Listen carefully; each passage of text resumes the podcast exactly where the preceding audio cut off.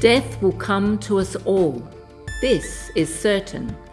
And yet, there seems to be so much stigma, taboo, fear, and difficulty surrounding this inevitable part of life. I'm Tsultrim, and this is What About Death? Everything you wanted to know about death, but were afraid to ask. Thank you for listening to What About Death podcast, brought to you by karuna.org.au. As you enjoy today's episode, we would love it if you could follow, subscribe, and give us a star rating. Hopefully, five stars. We will be posting new episodes every two weeks, so be sure to check back and let your friends and family know where they can find us too. So, today I'm welcoming Dr. Rachel Menzies, who is an Australian clinical psychologist who received an award for her doctoral thesis researching death anxiety, its role in mental illness, and its treatment. She is a postdoctoral research fellow at the University of Sydney. And Rachel has written four books, and the latest titled Free Yourself from Death Anxiety, a CBT self help guide for a fear of death and dying. So, welcome, Rachel, and thank you so much for talking with me today. Thank you so much for having me. So, first up, I'm really interested in what death anxiety is. So, can you explain that for me? Sure. So, death anxiety is a bit of an umbrella term referring to people's fear or dread or even sadness, any sort of negative, unpleasant emotions that come up when people think about death or dying. So it could be fears around their own death, fears of not existing, fears around the dying process might be painful. Or for some people, their fear might focus on other people's death. So, how they'll cope when a loved one dies, for instance. So, death anxiety can look quite different in different people, and different people can fear various aspects of death or dying. What sparked your interest in this topic? It was something I've been interested in, I think, since I was quite young. I think I was always interested in death, particularly it being a taboo and something that a lot of people don't seem to want to talk about. And then when I went to the University of Sydney to start my undergraduate studies, I was doing a double degree in ancient history and in psychology. And so in ancient history, I was learning a lot about different rituals and, and funerary practices you know, in ancient Greece and Rome and Egypt, different approaches to death from a historical perspective. And then in psychology, of course, I was learning a lot about anxiety, anxiety disorders. And my father, who is also a clinical psychologist, he and I were talking a lot about how death really seemed to be at the root of a lot of these different mental health conditions. And so for me personally, it was really that dovetailing of my interests in in history and people then combining with this interest in clinical psychology what have you found in your research and through your work as a psychologist? What have you found are the main causes for people experiencing death anxiety? So, there are various different things which can contribute to people's death anxiety. Things like early life experiences. So, hearing or learning about the death of you know, family members or loved ones growing up, particularly if the death was unexpected or not necessarily handled well by other people, by other family members. We know that when death is explained to young people in a really matter of fact, objective way, that children tend to actually cope a lot better with death when they're given really clear factual explanations for death. And we often assume that kids don't really get death, that this is something you sort of grow to learn about as you get older. But actually, by the age of 10, children have a really solid understanding of death. They know that death is inevitable, they know that it applies to all living things. And so then from the age of 10 on, the rest of their life is really devoted in many different ways to trying to grapple with this fear, whether that's through trying to leave a legacy, trying to have children themselves to live on through the next generation, trying to become a person of significance so that you feel you'll be remembered fondly. These are all of the different, often unconscious ways that people deal with this fear of death. And of course, sometimes these work. And so, if, if someone is listening to this thinking that they're quite comfortable with death, it's probably because they've been engaging in all of these strategies to deal with it. But sometimes these don't work. And that's when we often see people presenting to treatment because these fears of death have actually started to take a real toll on their day to day life. It's interesting that you talk about children having a, a much more realistic sense of death. Children who tend to also be much more present moment oriented as they grow into adulthood. How much do you think cultural, social conditioning influences how that view of death shifts and changes as life progresses, as we age? It's it's a really good question. So culture plays a, a massive role in how we view death a lot of cultures around the world, death is really integrated with life. It's seen as the, you know, it's seen as a natural part of life. Festivals like the Day of the Dead festival in Mexico, but there are many festivals like that around the world where death is actually celebrated. People are really encouraged to maintain continuing bonds with their ancestors. Whereas in a lot of Western cultures, this is not done. It's almost pathologized if you try and maintain that connection with your dead.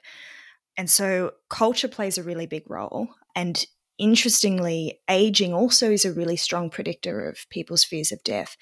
Interestingly, the closer people get to death, so as they reach the older adult years, the less fearful of death they get, which people usually find a bit counterintuitive. You would think that if you know death is almost imminent, that you should be quite fearful. But actually, that's the group who tend to have the lowest fears of death and a lot more acceptance. So there are various different aspects of our environment and of ourselves that predict how comfortable we will be with death. It's interesting, isn't it? So, mm. you talk in your book about death anxiety and mental illness. Do you think, like, is one the catalyst for the other? Is death anxiety a catalyst for mental illness, or is mental illness a catalyst for death anxiety, or is it just the cause and effect much more complicated than that? It's a really good question. So, that's in one way been the main focus of my research. So, my research has focused on mental health conditions and looking at how fears of death might be at the root and driving a lot of those mental health conditions. And so, to try and test in the laboratory whether death anxiety might be causing some of these conditions, we use this experimental design where essentially half of the people are given a reminder of death and the other half aren't. And it'll be a really subtle reminder of death where, in a packet of 100 questions, two of the questions ask them to think about death. And then the other half don't get any reminder like that. And then we measure their behavior. So the idea is that if fears of death are really driving a behavior, then we should expect when people are made to think about death, they do more of that behavior. And so, what my research has shown is that reminders of death make people do more of their anxious behaviors that really characterize mental health conditions. So, for example, if someone with OCD, if their usual behavior is compulsively washing their hands, and you know that's their way of coping with fears of germs and illness, when you give people with OCD these subtle reminders of death, they spend twice as long washing their hands. When you give people with other conditions like health anxiety a reminder of death, they spend a lot more time checking their body for symptoms. They're much more interested in seeing their GP in the next few weeks. So, all of these sorts of experiments suggest that fears of death are actually contributing to or driving the mental health conditions rather than it being the other way around. So, how does death anxiety? I mean, obviously, this is going to be generalized. We can't probably be too specific, but how does it manifest for people, whether that's as an internal manifestation or external behavior? I mean, you just spoke about, for example, you know, OCD behaviors, but how else does it manifest? So it can manifest in a bunch of different ways. So for some people with phobias, for instance, if people are scared of fears of their, if they have a fear of heights or fears of spiders, fears of driving, fears of flying, all of these, of course, are things which can directly kill you, but it can be in much more subtle ways. In agoraphobia, for example, where people won't want to leave their house. We saw it a lot with COVID, you know, moving away from mental illness specifically. Uh, in COVID, we saw high rates of death anxiety, a lot of people going to quite significant efforts to try and keep themselves healthy and safe, even if these were efforts that, you know, don't actually have any scientific backing, taking vitamin supplements or trying alternative remedies and that sort of thing. And then other people, of course, went a completely different way and went into denial, pretending that the virus didn't exist because that's their way of dealing with the fear of death is just to pretend that it's not even on the table. So there are almost infinite numbers of ways that this fear can manifest for people. We are a very life sustaining society, aren't we? We spend a, a lot of time, as you say, looking after our health, taking vitamins, doing exercise, cosmetic surgery to try and reduce the aging process. How do you think? I guess I'm sort of thinking about even advertising creates this fear of these things happening if we don't participate in these sorts of activities. So, how much of an impact does that actually have on death anxiety in general terms?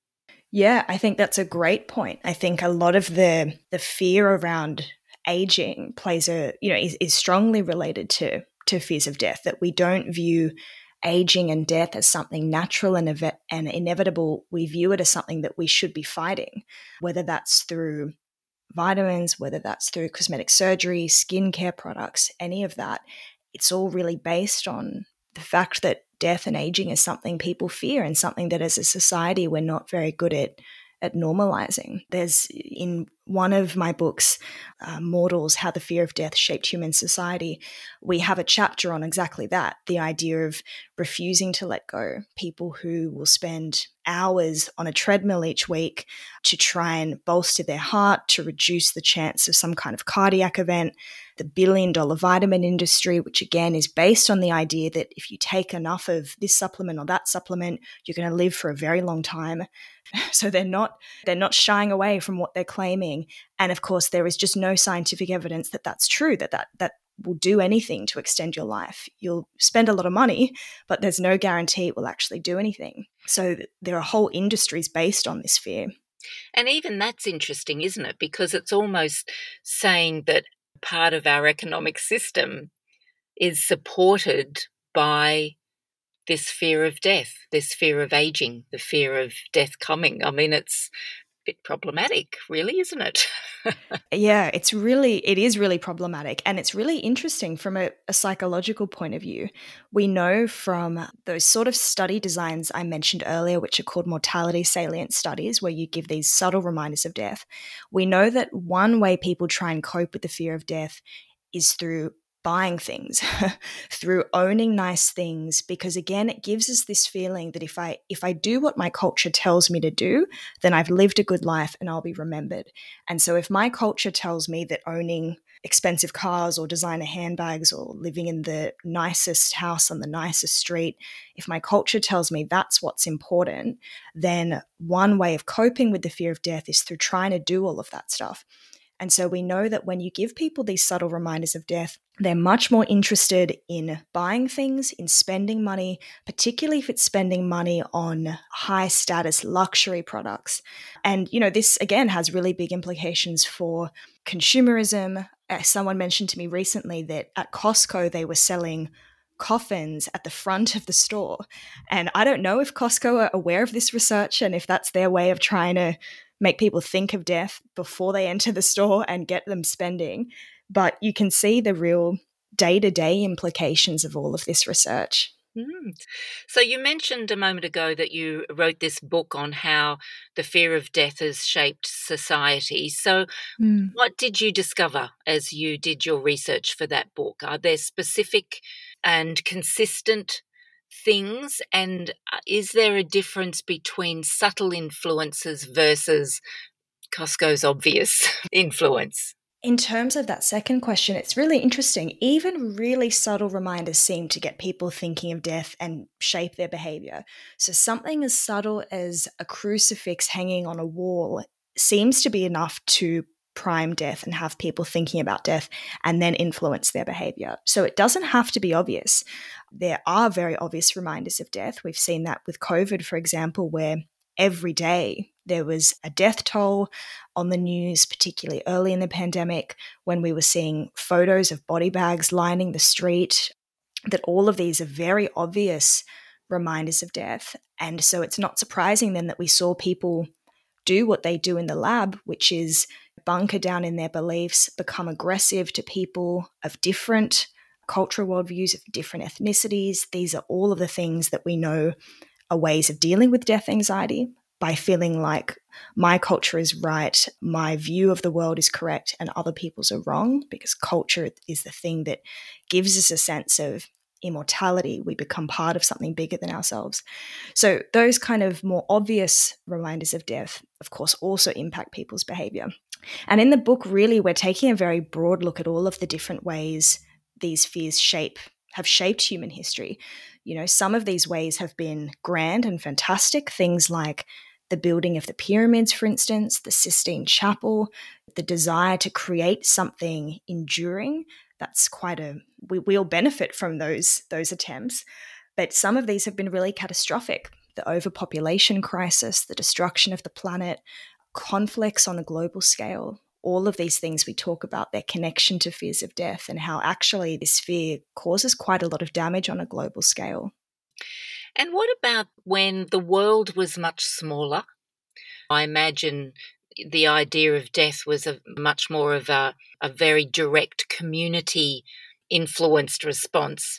But now, because the world has become so big, eh, we can look on our internet and see absolutely every corner of the world and every culture.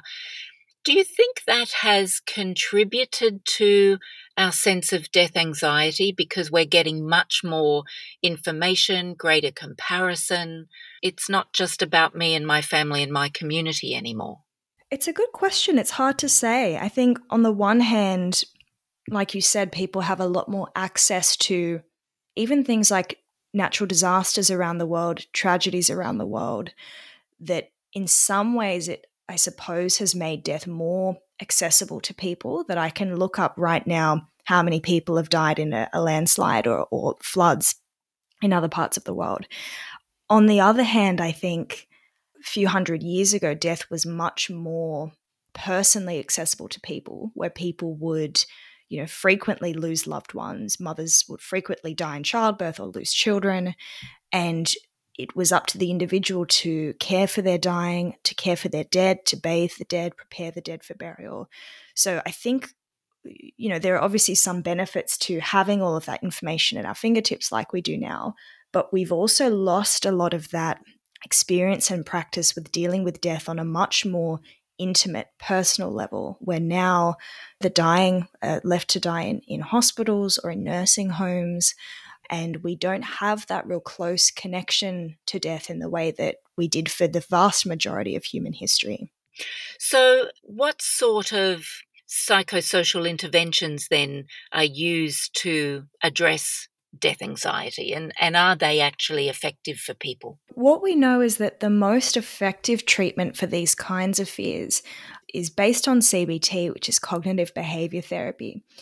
And what seems to be most effective is what we call exposure therapy. So, in general, when humans are anxious about something, we tend to avoid it. We tend to want to look away from it. And what we've known for decades is this is the worst thing you can do for anxiety. But the best way to overcome any anxiety is to face the fear. So, if someone had a fear of dogs, for instance, you would want them looking at pictures of dogs, going to parks where there will be dogs, going to people's houses where there will be dogs. And this is the quickest way to overcome that kind of fear. And interestingly, the same thing holds for death. This is something that we've learned in the last few years that exposing yourself to reminders of death, whether that's through films, documentaries, going to places associated with death, like cemeteries or hospitals, doing the sorts of things you would usually avoid is the most effective way to start to overcome this fear and start to cultivate acceptance of death. And so this has come out in the research in the last five or so years, but this is something that a lot of people have known for thousands of years. The uh, Stoic philosophers of ancient Greece and Rome talked about this a lot that to overcome fears of death, you need to study it always, to use Seneca's words. This idea of memento mori, of reminding yourself that you will die, this has been a, a practice, and the Buddhists, of course, do a lot of this. Uh, the, the corpse meditations, yeah, that's right. The the idea of constantly reflecting on on death uh, as the best way to accept it. So this has been sort of known in various traditions for thousands of years. But in modern psychology, it's only really been in the last five or so years that we've had quite strong evidence from rigorous randomized controlled trials that this is the way to start to address these fears. So, is death anxiety regarded as a phobia? So, it's not. You, you could think of it as a phobia. It's sort of not in uh, any of the the diagnostic manuals or the textbooks that psychologists use to diagnose things, things like the diagnostic uh, statistical manual, the DSM 5, mm. it's not technically considered its own thing, but you can think of it almost as a construct that plays a role in different mental health conditions, sort of like something like perfectionism or low self-esteem, in that it's that's not a disorder in and of itself, but it's an issue that is going to play a role in various different mental health conditions. So, what sort of percentage of the general population do you think would experience death anxiety to the degree that you would say that it has an effect on somebody's mental health? So it's a really tricky question to answer. If you think about, I mean, one in, I think the latest numbers are one in five Australians will experience an anxiety disorder in their life. And we now know that the majority of anxiety disorders have some relationship with fears of death. So seems like it's a pretty high number. So, you know, a lot of people again have these sorts of fears, but it's either not impacting them or they've learned to deal with it in effective ways. It's impossible to put a number on it, but a mm. fair amount of people presenting to treatment with anxiety, there is usually some kind of role of, of fears of death, whether that's through concerns about health, concerns about safety or danger. And of course, it's not just linked to anxiety, it's the sort of thing we see often in depression as well, where people will feel like there's no point to anything that they do if it's all going to end one day, that there's no meaning in life if they know that death is inevitable. So it's it's really hard to put a number on it, but it certainly comes up in many cases of people seeking mental health treatment in terms of the the treatment when somebody comes to you and it may not be that they've recognized that you know the fear of death is part of their their issue or part of their you know their mental illness or their behavior how do you help them to recognize that fear of death like somebody for example who might be agoraphobic mm. no it may not be in their conscious awareness that in fact a fear of death or fear of harm is part of that. How do you mm. go about helping somebody to recognize that they are experiencing death anxiety? So, usually, with a few, you know, with a, a line of questioning, people will put two and two together themselves. So, usually, if you start to ask people, what is it that you worry will happen to you if you leave the house, for instance? You know, mm-hmm. and okay, you worry you would collapse. And what would be so bad about that? What would that mean? Usually, with just a few questions, it starts to come up. Mm. It doesn't always. And so sometimes people might might really feel that death is not relevant to them or the fear is not relevant to them. And you know, in some cases it's not. It's not to, to say that every person who is anxious or seeking treatment, that this is at the core of it. But usually, with just a couple of questions, if you start to just scratch the surface, people will start to talk about their fears. And often, they'll have other examples as well. So often, they might then start to talk about how when they were a child, for instance, they were terrified that every time mum left the house, something bad was going to happen to her, for example, or that they were scared of, you know, monsters under the bed because they were worried, of course, the monsters would attack them or something like that. So usually people will also be able to bring to mind other experiences that might be linked to the same thing, even though they might not have made that connection initially. Their current fear of leaving the house seems to be a completely different fear from the fear of mum not being with them, but there's still that same link of fearing harm and danger and death. And it's still, I mean, what you're describing is still death anxiety comes out of a very negative uh, view of death, isn't it? It's a very or hmm. pessimistic mm. view of death rather than seeing death as a natural part of life. Yeah, that's right. So viewing death as something that yeah that's that's you've put it really well. Just viewing death as something that's unnatural or awful or something that they couldn't cope with something that should be fought and avoided rather than viewing death as a natural part of life to be accepted.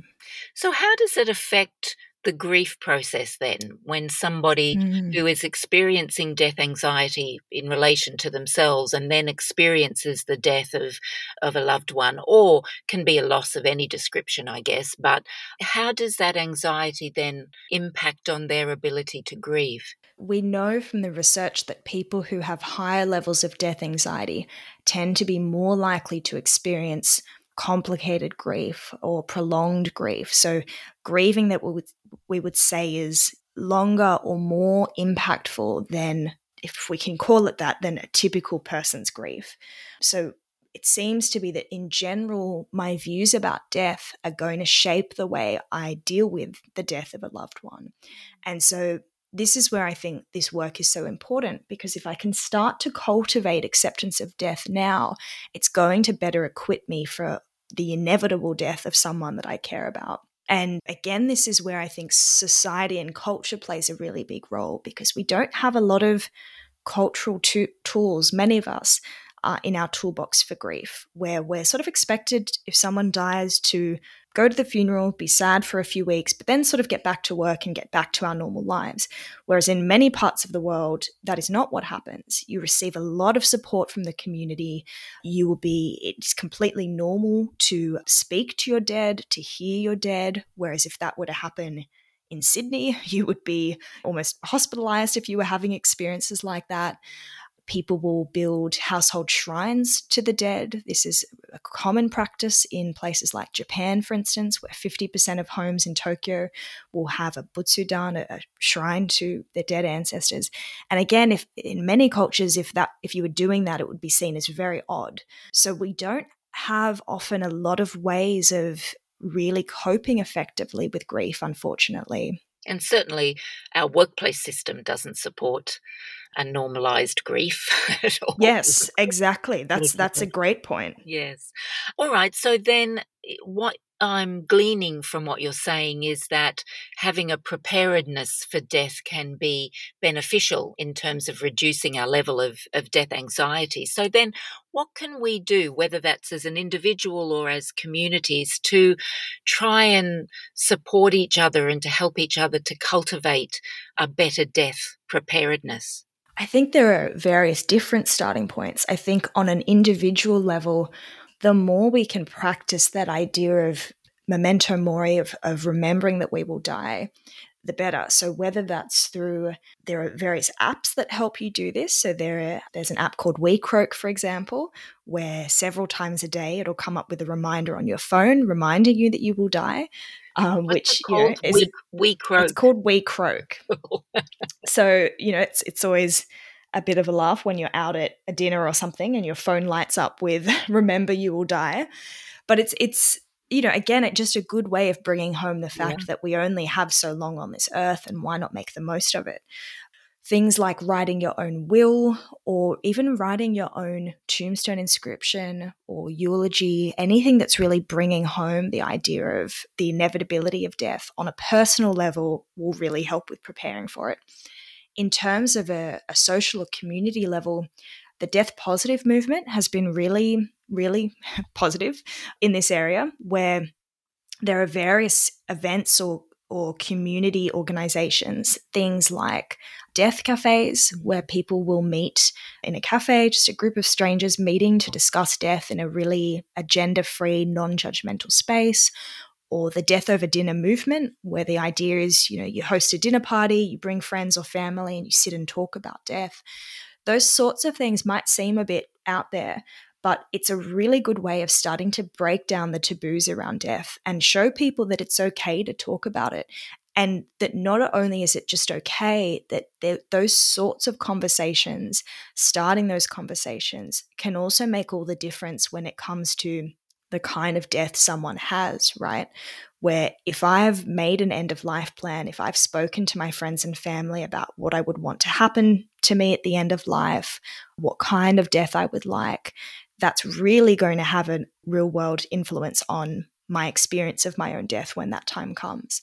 So, all of those sorts of ideas, I think, are a really good step in the right direction of trying to normalize death. I think a sense of death education, isn't it? Mm. Where we just learn about the various things that happen with and around dying and death because it's happening to us all. So we may as well mm. understand it as, as much as we can.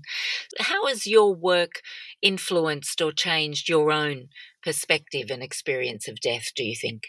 I think it's had a really big impact on my perspective of death. I think, you know, we were talking earlier about how exposure therapy, surrounding yourself with reminders of death, is the most effective way to overcome it. And I think my own work is really living proof of that because every day I am talking about death or writing about death, reading about death.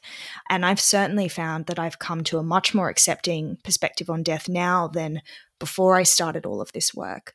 It's almost impossible not to because when you're reading all of these perspectives on dying, when you're reading philosophers' views on dying, views from people who work in palliative care, when you're just surrounding yourself with all of these very different perspectives on death, it's inevitable, I think, that you'll find something in there which changes your perspective on it. And do you recall your first experience of death?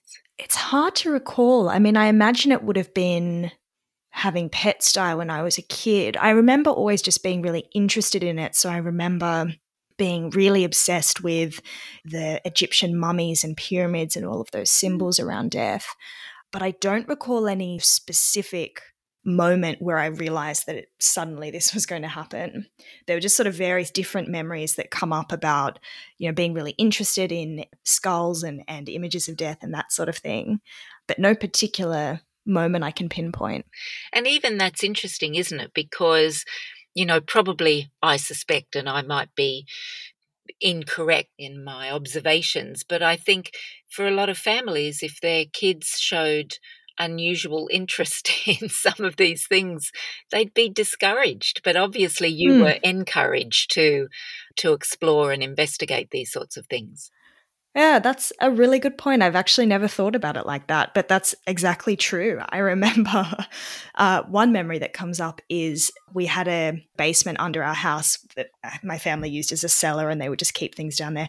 And this is a bit a bit out there, but I remember my dad, while he was under there, found a, a rat skull, mm. and he brought it up for me, knowing that I would be really interested in this. And I just kept it in a box for probably years.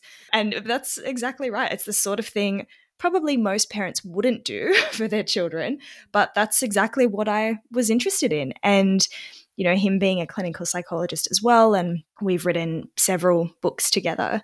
It was always an interest that was really encouraged and was never treated as weird or I was never sent to a psychologist because of my interest in any of those things. And I think that's probably also really helped me feel quite comfortable with death. The fact that, you know, my family didn't shy away from talking about it.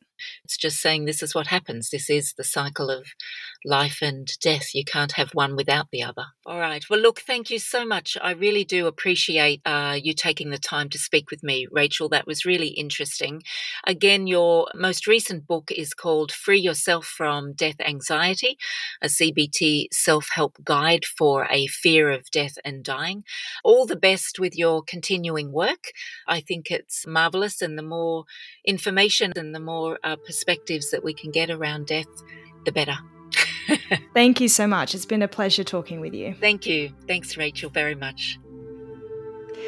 Next time on What About Death, I'll be speaking with UK writer, journalist, and broadcaster Hayley Campbell, who last year published a fascinating book called All the Living and the Dead.